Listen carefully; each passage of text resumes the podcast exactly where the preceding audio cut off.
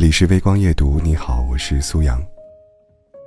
柏拉图曾说：“倘若感到不幸福、不快乐，那就放手吧。”说放手总是容易的，真能做到的却少之又少。无端袭来的空虚感，深夜的辗转反侧，每个放下的人，都走过一段艰难的历程。这都是放下必要的阶段。从痛苦到释然，必然要经过这几步。第一，不再理睬。决定放下，都是从不再理睬开始的。强迫自己不去主动和他说话，不再给他发消息，甚至刻意屏蔽他的朋友圈，好让自己适应生活里没有他。有网友说，得知喜欢的人不在乎自己。溃不成军的难过。无数次想跑去找他，钻进他家，又忍了下来。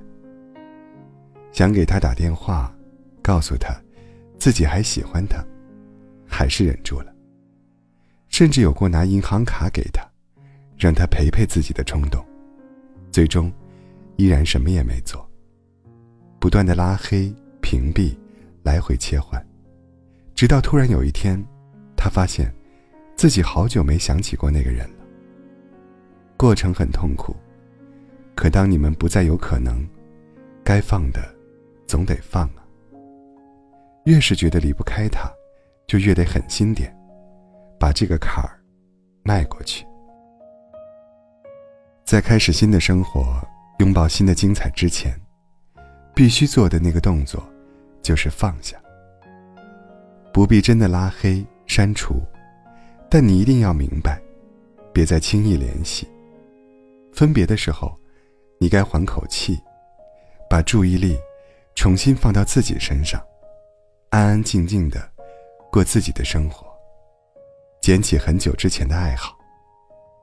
忍着不联系是会痛苦，但不会一直痛下去的。时间会洗刷过往，足够独立精彩的你。也许就此不再和他来往，也许还能和他做朋友。但难过的当下，干脆点离开，别多理睬。第二，淡然提起。当过去的羁绊淡去，你将不再避讳听到他的名字，甚至可以主动提起。这时，放下变成了自然而然的事情。有个男生和女友是异地，因为沟通少，逐渐开始冷战，持续了一段时间。他想要主动去求和，电话里却传来女友淡淡的一句：“分手吧。”很快，他朋友圈就晒出了和别的男人的合照。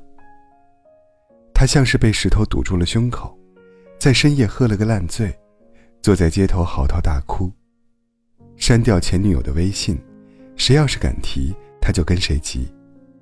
此后，他沉默寡言了很久，多数时间埋头加班，没再谈恋爱。原来的事，朋友们也很少再提。直到有回过生日，不知道谁提了他前女友的名字，以为他要发飙，他却摆摆手说：“过去了，我还能恨他一辈子吗？”如果心里有恨，还有委屈。那必定是放不下，也忘不掉。真正的释然是可以提起，只是内心不再有波澜。爱、恨和痛苦，既然是并生的，想要放下，就必须一起放。就像王尔德所说的：“为了自己，我们必须饶恕一些事情，因为一个人不能夜夜起身。”在灵魂的园子里，栽种荆棘。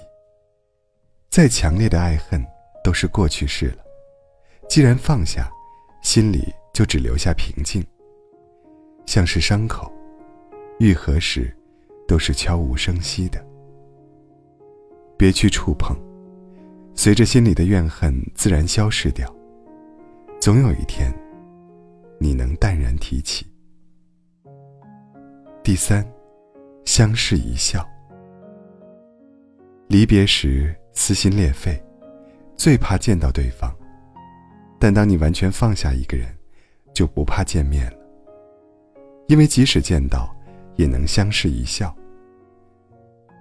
再唱起曾经的定情之作，一句往事不要再提，李宗盛就已经哽咽的出不来声了。翻越几千里，去加拿大找他，六年婚姻的浓情蜜意，都没能抵过柴米油盐的生活，任谁看，都是意难平的一对。心结再重，也会有放下的时候。又过了五年，有媒体拍到两人同去一家餐厅。带着他们二十岁的女儿，其乐融融。这时的李宗盛，脸上没有悲伤，没有遗憾，只有满满的笑意。放手需要多久呢？也许几天，几个月，也许会很长。好在至深的执念，最后都能稀释掉。你们可能不再联系，也不会想念到辗转反侧。你们可能会再见面，却不会再有旧情复燃的念头。更多时候，就像老友一样，不见就各自安好，见面就彼此微笑。放下一个人，是放下他，更是跟那段过往和解。想开了，也就放下了。往后的见面，只需要默契的一笑。人生在世，如果没有值过那么几件事，吃过那么一个人，敢说自己真正活过吗？刻骨铭心的执念和痴情，都是生活必要的经历。但我们终究要放下，从不再理睬，到淡然提起，后来都会化成相视的笑。记忆里那个人，是来渡你的。或是来伤你的，都不再重要。经历过爱恨，你会变得更加成熟，而放手那刻的和解，也将给一切画上句号。把过去丢掉吧，往外跨一步，早点释然，活出更潇洒的姿态。怎么了？怎么了？一份爱失去了光泽，面对面，背对背，反复挣扎，怎么都痛。以为爱坚固像石头，谁知一秒钟就碎落。难道心痛都要不断抱紧你的我，比过往富有。曾多么快乐，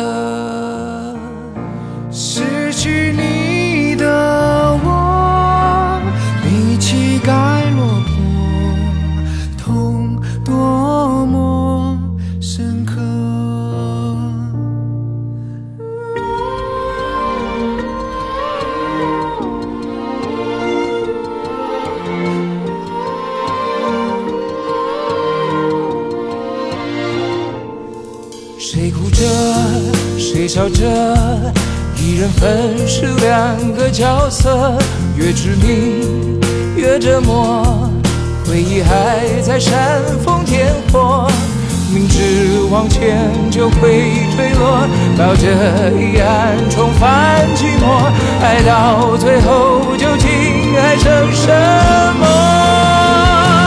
抱紧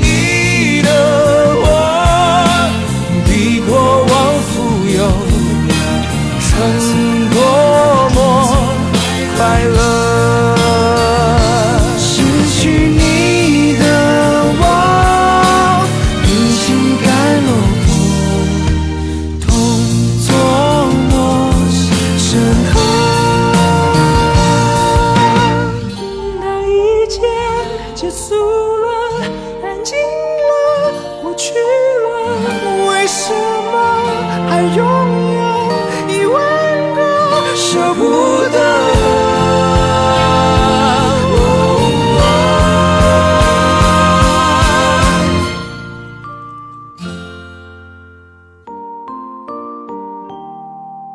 谁又能感伤？